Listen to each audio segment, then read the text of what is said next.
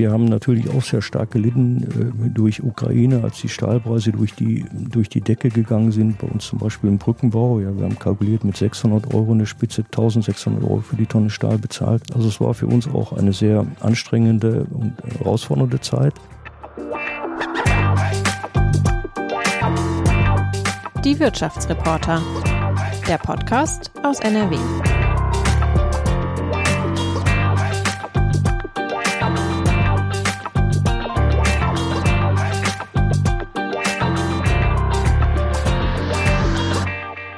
Hallo und herzlich willkommen zu einer neuen Podcast-Folge von Die Wirtschaftsreporter der Westdeutschen Allgemeinen Zeitung. Bei mir ist Jörg Kranz, der Chef des Bauunternehmens Heidkamp aus Herne. Schön, dass Sie da sind, Herr Kranz. Guten Morgen. Herzlich willkommen. Herr Heidkamp, das ist in der Baubranche ein traditionsreicher Name. In den guten Jahren gehörte Heidkamp zu den größten deutschen Baukonzernen, aber Heidkamp wäre auch beinahe von der Bildfläche verschwunden. Vor zwölf Jahren, im November 2011, ging das Unternehmen in die Insolvenz. Es folgte eine Zerschlagung. Einige Geschäftsbereiche wurden verkauft, andere abgewickelt. Und diese Phase, die war auch eine ganz wichtige Zeit im Leben von Jörg Kranz, der damals schon viele Jahre im Unternehmen gearbeitet hat. Wichtige Phase, weil Herr Kranz dann die Rollen wechselte, vom Manager zum Unternehmer. Er stieg auch mit persönlichem Risiko in das Geschäft ein und ist seitdem geschäftsführender Gesellschafter, also Eigentümer und Geschäftsführer. Sein Unternehmen hat sich auf den Bau von Straßen, Brücken und die Sanierung von Flächen spezialisiert, gerade auch im Ruhrgebiet. Und das ehemalige Opel-Gelände in Bochum, die A1 Rheinbrücke bei Leverkusen, die Sprengung der Rahmedetalbrücke, der Phoenixsee in Dortmund, das alles sind äh, Geschäfte, mit denen äh, Jörg Kranz zu tun hat. Ja, wir möchten natürlich über das sprechen, was das Unternehmen heute ausmacht, Herr Kranz. Äh, dennoch ist es gut, die Ursprünge zu verstehen.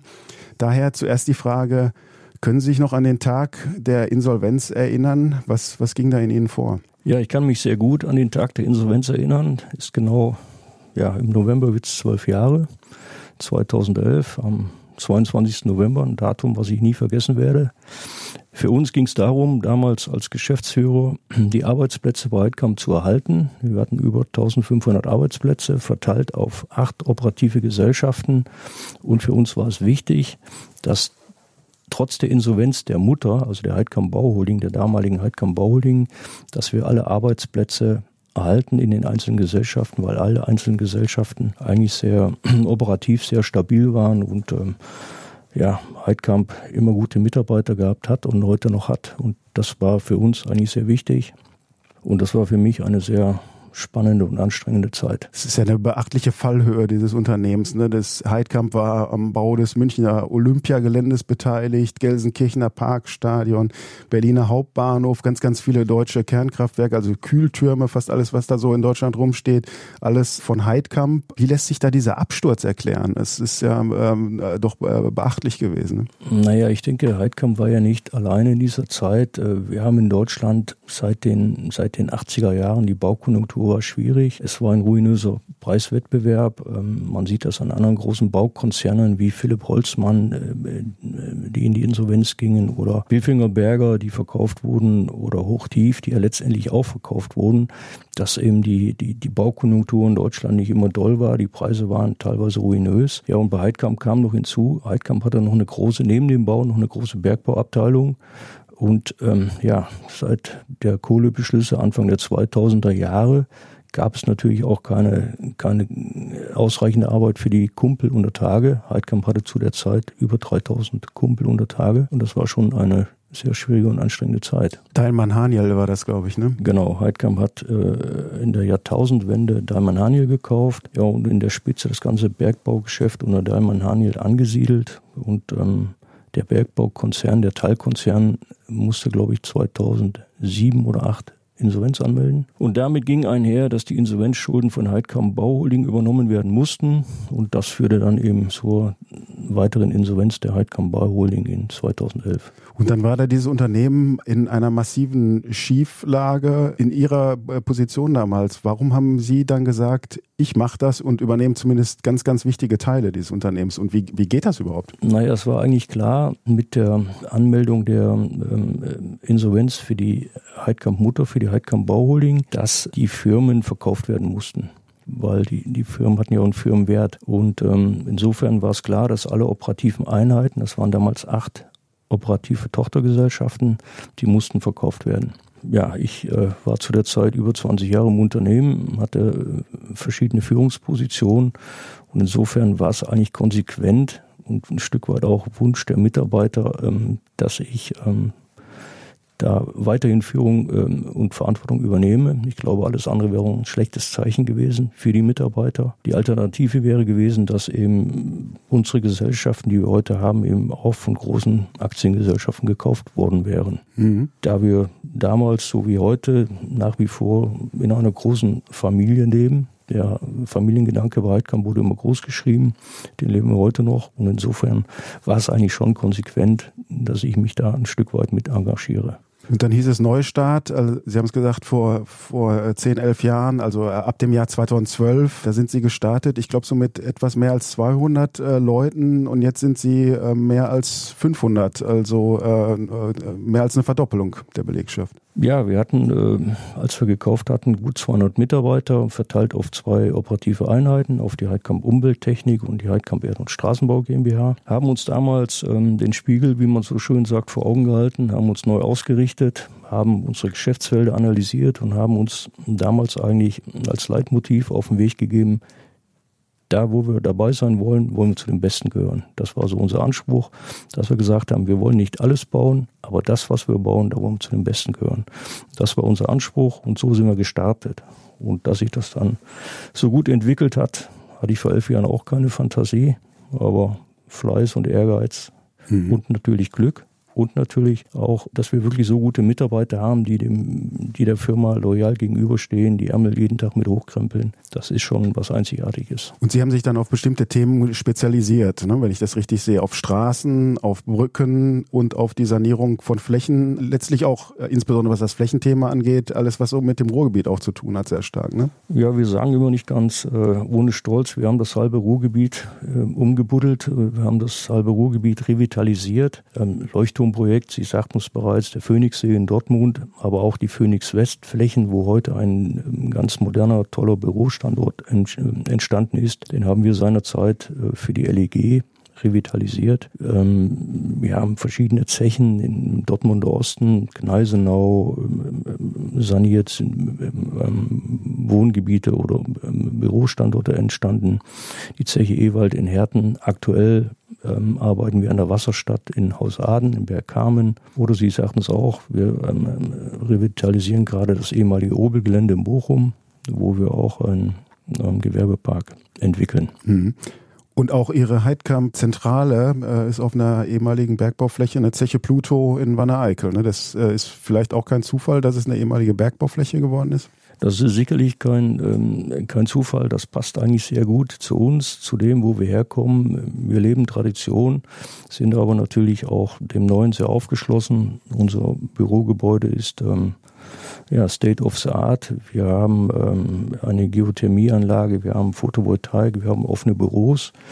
Wir haben äh, kein Papier mehr im Büro, wir sind komplett digital unterwegs und unsere Bauleiter haben keine Büros mehr, sondern Bauleiterwelten, kommen mit ihrem Laptop ins Büro, stöpseln sich da ein, können den Kollegen ins Auge schauen oder über die Schulter schauen, ist alles total offen, äh, viel Glas und ähm, ja, das ist eigentlich äh, für uns eigentlich der Schritt konsequent gewesen in die Zukunft. Ähm, wo wollen wir hin? Wir, wir stehen für, für äh, Verlässlichkeit und wollen natürlich modern werden für junge Leute. Ich denke, ähm, da haben wir schon einen, ja, einen guten Standort gewählt. Sie kommen ja quasi auch so ein bisschen aus dieser Energiewirtschaftstradition, wenn man da mal äh, auf die Projekte schaut, die Sie derzeit machen. Äh, da fällt eins besonders auf, nämlich äh, der Ausbau von Stromnetzen. Amprion, das ist ja einer der großen Netzbetreiber, RWE ist da auch mit drin. Die bauen jetzt da ein ganz äh, großes Ding, Erdkabeltrasse A Nord nennt sich das dann. Da geht es vor allem darum, den Windstrom, der da an der Küste erzeugt wird, hier auch hinzubekommen und weiter in den Süden auch, von Emmen nach Osterrad. Das ist äh, der größte Auftrag in ihrer Firmengeschichte, wenn ich das richtig äh, weiß. Eine 400 Millionen Euro Projekt allein für sie. Ne? Und andere sind da auch noch dran beteiligt. Genau. Genau. Also das ist die erste große Kabeltrasse, Erdkabeltrasse, die in Deutschland in der Form gebaut wird. Die geht von Emden bis Osterrad, also bis Düsseldorf und wird dann, wenn sie fertiggestellt ist, circa zwei Millionen Haushalte mit Strom mit Windstrom versorgen. Ich denke, ein ganz spannendes Thema. Ähm, wird auch die Zukunft sein. Früher hatte Heidkamp, Sie sagten, sich auch mit Energiethemen beschäftigt, Kohle und Kernkraftwerke. Heute beschäftigen wir uns mit der Zukunft, mit, mit, mit den erneuerbaren Energien. Ja, wir sind sehr froh, da bei zu sein. Und äh, für uns ist das natürlich ein schöner Einzelauftrag, der größte, den wir hier hatten, mit 400 Millionen Euro. Und was machen Sie da? Also ist das unterirdisch? Wird da das? Ähm ja, es werden also vier bis sechs ähm, Leerrohrtrassen in den Boden verlegt, circa 1 Meter, 2,50 Meter tief und das auf einer Länge von 330 Kilometern. Und rechnen Sie damit, äh, dass sowas glatt geht? Das ist ja ein äh, Großprojekt, wie es so schön heißt. Da geht man wahrscheinlich auch hin und wieder mal nah an Bebauungen dran. Also findet das jeder so doll oder rechnen Sie auch damit, dass da mal äh, Anwohner klagen, dass Widerstände gibt oder dass Sie da auf Probleme stoßen? Naja, ich glaube, das ist ja in Deutschland, äh, egal ob sie Erdkabeltiefbau betreiben, Autobahnbau oder Flughafenbau. In Deutschland gibt es ja erstmal Leute, die wissen von vornherein, wogegen sie sind und nicht mehr wofür sie stehen. Ja, also das, und das wird auch hier so sein. Auch hier wird es teilweise Widerstände geben. Die muss man aber ähm, ausräumen. Da kann man offen mit den Themen umgehen. Wir haben ein, ähm, wir werden ein ähm, vorauseilendes Beschwerdemanagement einrichten. Wir werden äh, die Bürger informieren, die Bauern informieren. Wir werden also sehr viel ähm, ähm Öffentlichkeitsarbeit betreiben mit unserem ähm, Auftraggeber, mit Amprion zusammen.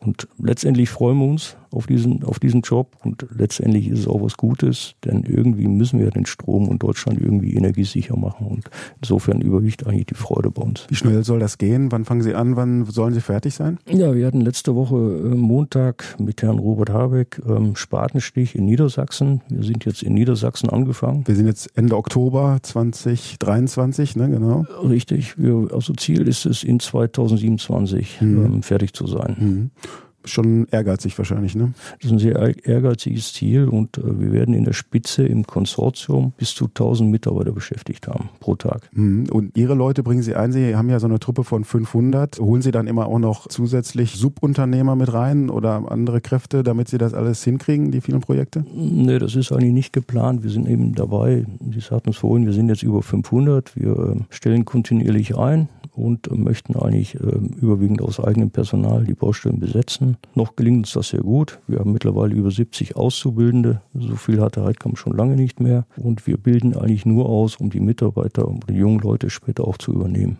Wie viele Leute ähm, brauchen Sie oder wollen Sie so haben? Also was ist so das Ziel an Belegschaft? Ja, allein für, für das Amprion-Geschäft rechnen wir mit 150 bis 180 Mitarbeitern.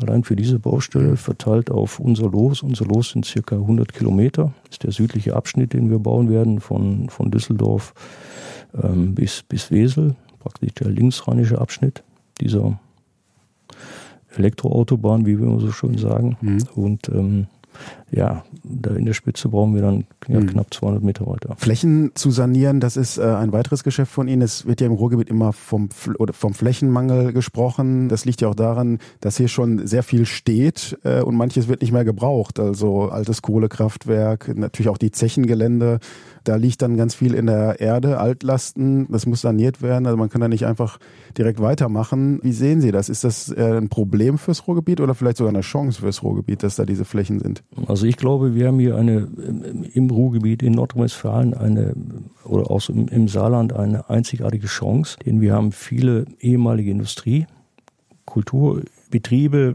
Flächen, die nicht mehr betriebsnotwendig sind. Und das ist eine Riesenchance, diese Flächen zu revitalisieren. Wir brauchen nicht auf die grüne Wiese zu gehen, um Bürostandorte zu entwickeln oder Wohnbauflächen zu entwickeln, sondern wir haben eigentlich diese vorgenutzten Flächen zu Genüge.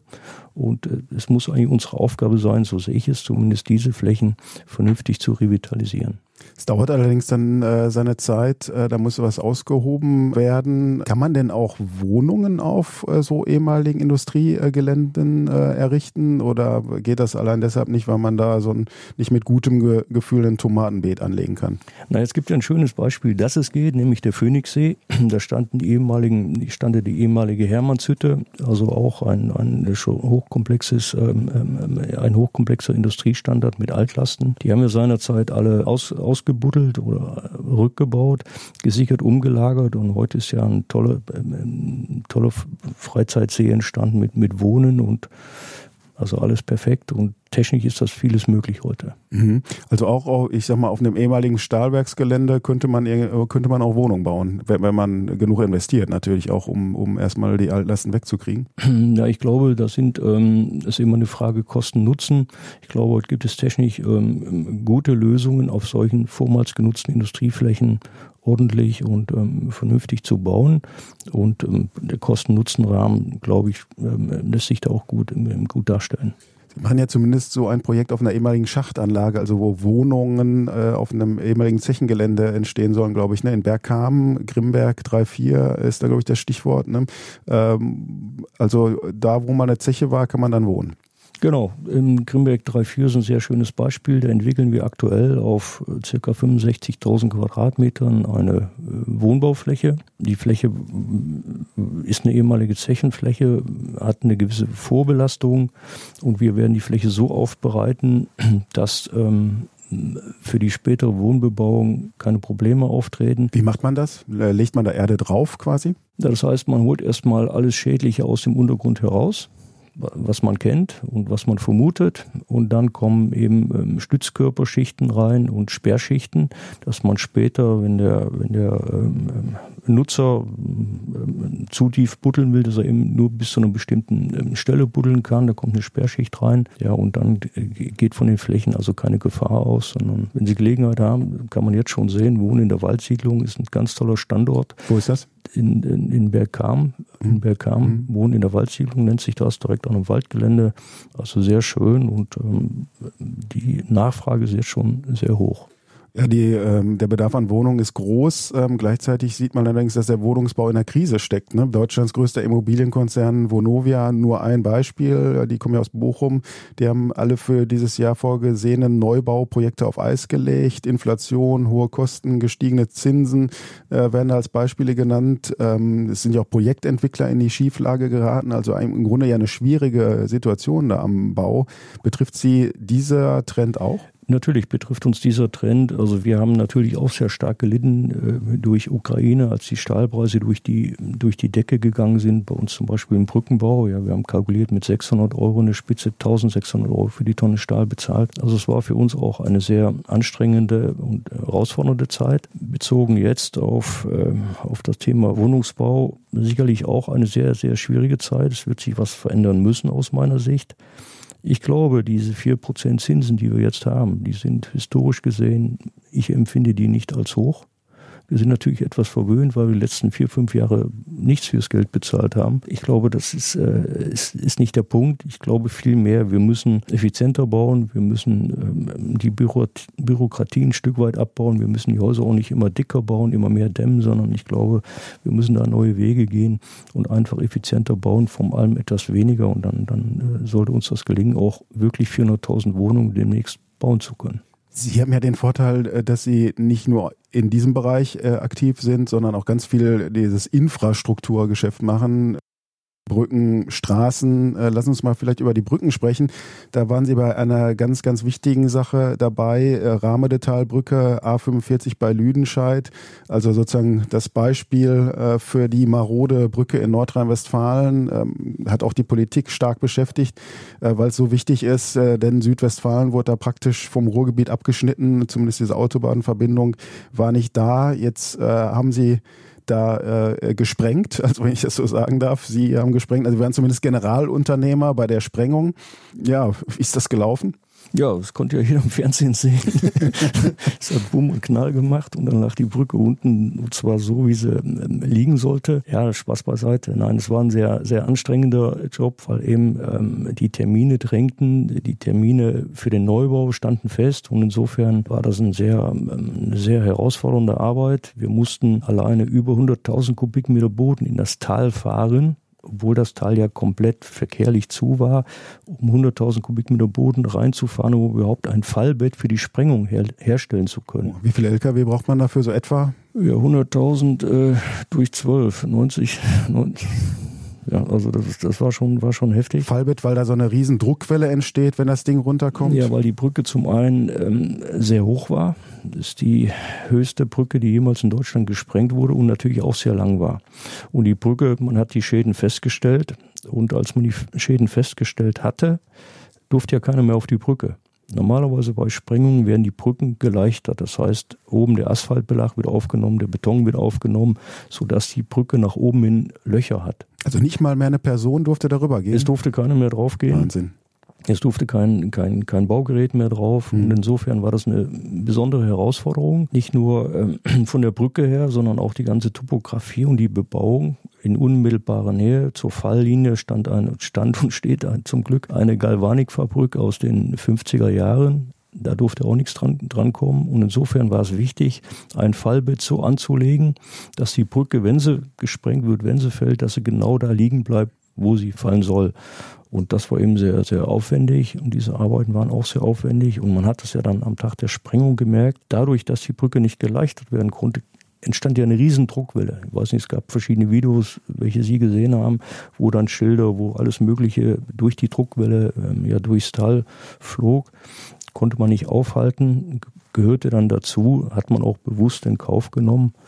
Aber toi, toi, toi, bis auf kleinere Blessuren ist eigentlich alles gut gegangen. Kleinere Blessuren, wichtiges Stichwort, weil es gab auch Anwohner, die gesagt haben, ja, wir haben da was abgekriegt oder unsere, unsere Gebäude. Ist man dafür versichert? Wie regelt man das? Ja, es gab eine, es gab eine sehr ähm, ähm, aufwendige Versicherung für, für, für diese Maßnahme. Letztendlich äh, wurde, wurde alles zur Zufriedenheit der Anlieger geregelt. Ähm, jetzt gibt es noch ein paar, ähm, paar Themen, ähm, die jetzt nachgelagert sind, aber letztendlich wird alles ähm, ordentlich und vernünftig geregelt. Diese äh, maroden Brücken das ist ja ein Thema, was jetzt nicht nur diese eine Rahme der Talbrücke äh, betrifft. Gibt es ja jetzt für Sie jede Menge Folgeaufträge, weil da äh, dauernd jetzt Brücken gesprengt oder erneuert äh, werden müssen. Was, was kommt da auf Deutschland zu, auch an Kosten und an Bauprojekten? Naja, ich denke, wir haben da schon enormen ähm, Sanierungsstau, gerade in Bezug auf die Brückenrahme. Das steht eigentlich nur Beispiel, beispielhaft. Äh, die Brücken sind ja eigentlich nicht kaputt, weil sie früher schlecht gebaut wurden. Das muss man ja auch mal ganz deutlich sagen. Die Rahme der Brücke war ja ein ganz filigranes, tolles Bauwerk. Letztendlich äh, ist die Brücke kaputt gegangen, weil die Brücke war ganz anders konzipiert in den 70er Jahren für ganz andere Verkehrslasten, für ganz andere Lkw-Lasten. Die Lasten, die wir heute haben und die, die, die Verkehrsdichte, die Lkw-Dichte, die, die gab es damals nicht. Und insofern hätte man eigentlich viel früher ähm, ähm, an, die, an die Brücken herangehen müssen, die Brücken ähm, ertüchtigen müssen oder sanieren müssen. Aber das äh, verrate ich auch kein Geheimnis. Gab es ja in Deutschland Geld, Geld für. Ja. 20, 30 Jahre wurde ja die Infrastruktur eigentlich kaputt gespart, meiner Meinung nach. Und deswegen haben wir jetzt die immensen Probleme. Und da steht Rahmede nur beispielhaft, ja.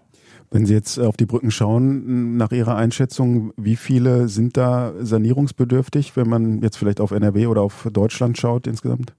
Naja, in, in äh, Nordrhein-Westfalen, wenn man mit dem Landesbetrieb spricht, sind allein Nordrhein-Westfalen mehr als 400 Brücken ähm, sanierungsbedürftig. Von etwa, auf jeden Fall noch eine deutliche Latte mehr, aber 400 würden Sie sagen, da muss man ran. Wo man ran muss. Mhm. Und ähm, der Landesbetrieb hat sich jetzt zum Ziel gesetzt, jedes Jahr zwischen 40 und 50 Brücken anzugehen.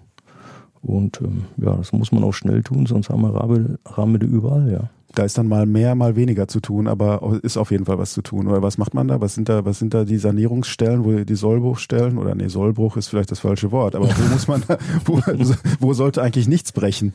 Also ich denke, je nach Zustand der Brücken, und das ist eigentlich in Deutschland sehr, sehr gut geregelt. Also man hat einen sehr guten Überblick über den Zustand der Brücken. Das gibt Zustandsnoten, ja, bis, bis wann eine Brücke noch befahrbar ist oder, oder abge, abgeleichtert werden muss. Also es ist alles geregelt in Deutschland.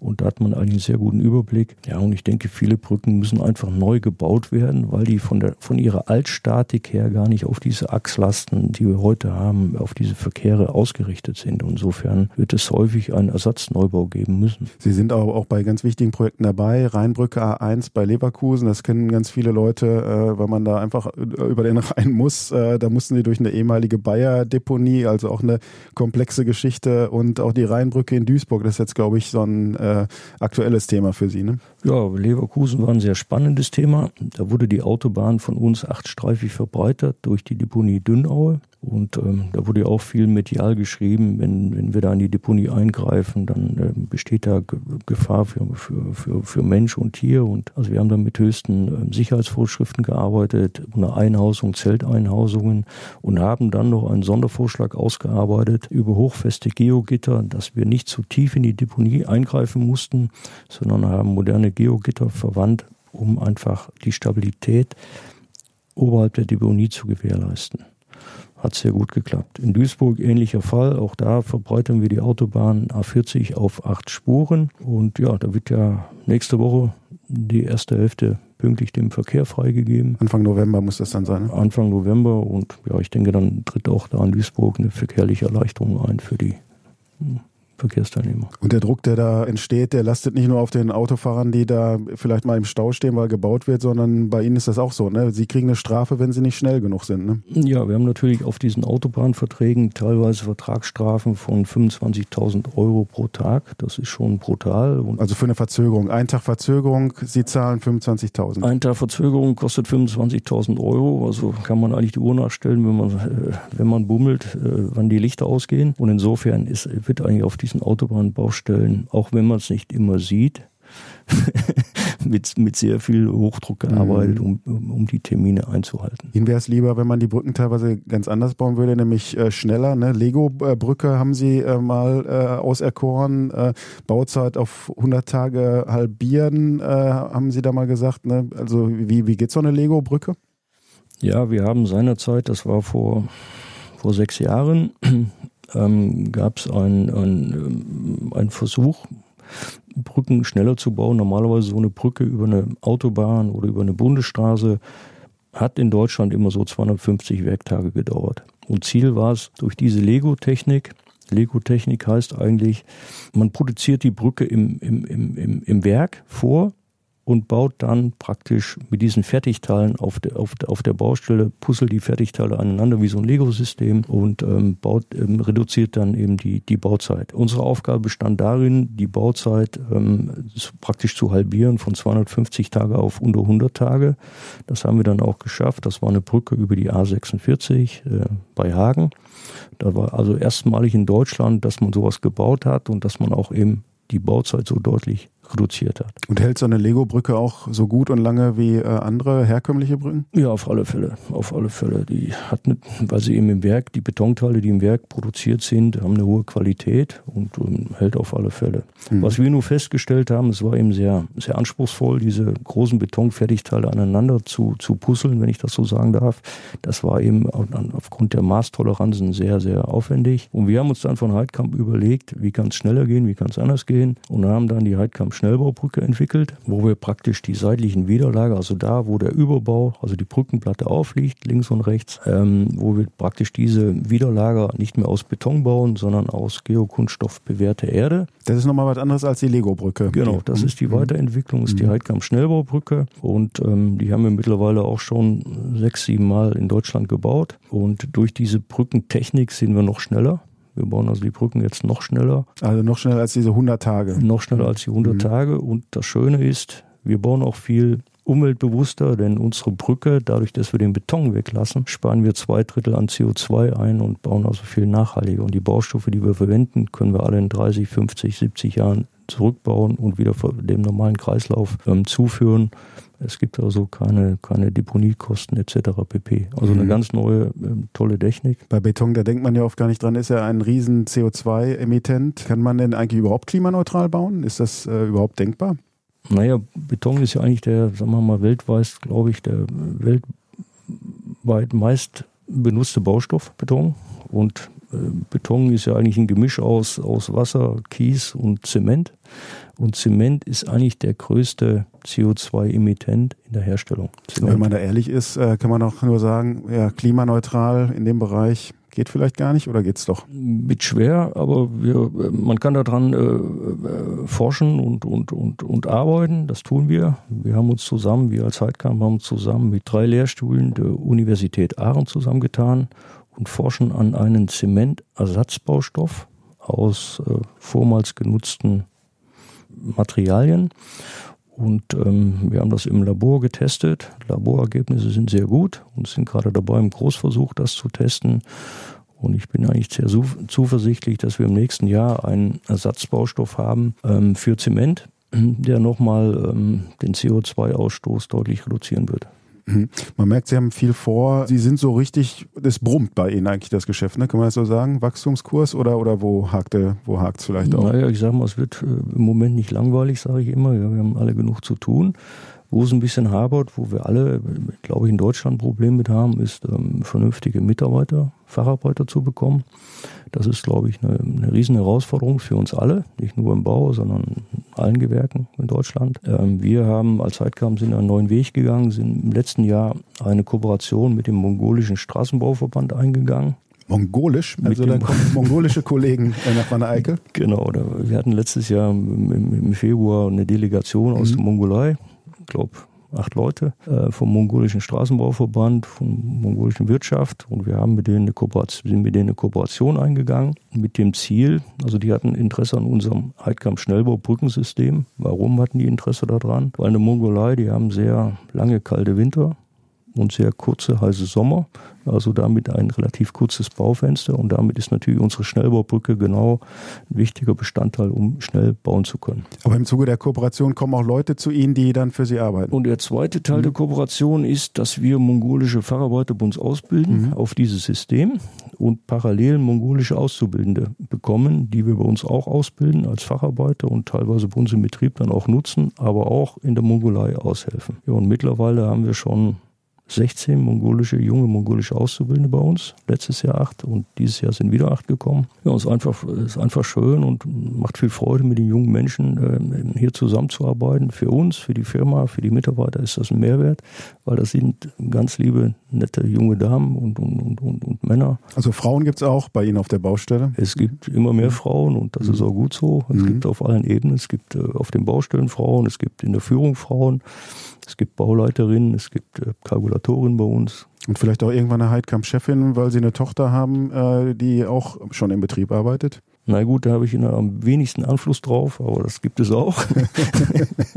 aber auch das, äh, denke ich, wäre möglich und äh, ja, glaube, wir sind da sehr gut aufgestellt. Sie sind ja jetzt 63 äh, Jahre alt, da, da, muss man jetzt noch nicht aufhören. Also äh, wenn wir jetzt hören, Rente mit 67, Unternehmer machen auch äh, gerne manchmal noch äh, länger, aber, aber in der Tat äh, ist, äh, sind ein familiengeführtes Unternehmen, mittelständisch, da liegt das ja nahe, ähm, daran zu denken, ob mal jemand aus der Familie das übernimmt. Ne? Ja, das war so nicht vorgesehen, aber vor drei Jahren äh, kam meine Tochter und hatte da Interesse geäußert. Sie ist gelernte Wirtschaftsprüferin, also im kaufmännischen Bereich und ähm, ja, ist, seit, ist jetzt im vierten Jahr bei uns und kann mir durchaus vorstellen, dass sie da auch mehr Verantwortung zukünftig übernimmt für den kaufmännischen Bereich. Ja, dann machen wir dann irgendwann nochmal einen Podcast äh, zusammen mit ihrer Tochter, wenn das dann ansteht. Aber erstmal äh, für heute äh, möchte ich mich sehr herzlich bedanken, dass wir einmal da so ein paar Ritt gemacht haben durch die Heidkamp-Welt. Äh, da war ganz viel drin. Äh, herzlichen Dank, äh, dass Sie dabei waren. Ich freue mich auch, dass Sie uns zugehört haben. Also herzlichen Dank an alle, die uns zugehört haben. Toll, wenn Sie uns Feedback geben, gerne über meinen Social-Media-Account bei LinkedIn. Da lese ich äh, alles, was äh, Sie darunter äh, posten. Wer mag, kann uns natürlich auch überall da, wo es Podcasts gibt, kostenlos folgen, damit keine Folge verpasst wird. Und wir freuen uns sehr, wenn die Wirtschaftsreporter-Community wächst. Also ja, nochmals herzlichen Dank, Herr Kranz. Sehr spannend. Alles Gute. Herzlichen Dank. Ich bedanke mich. Ein Podcast der Walz.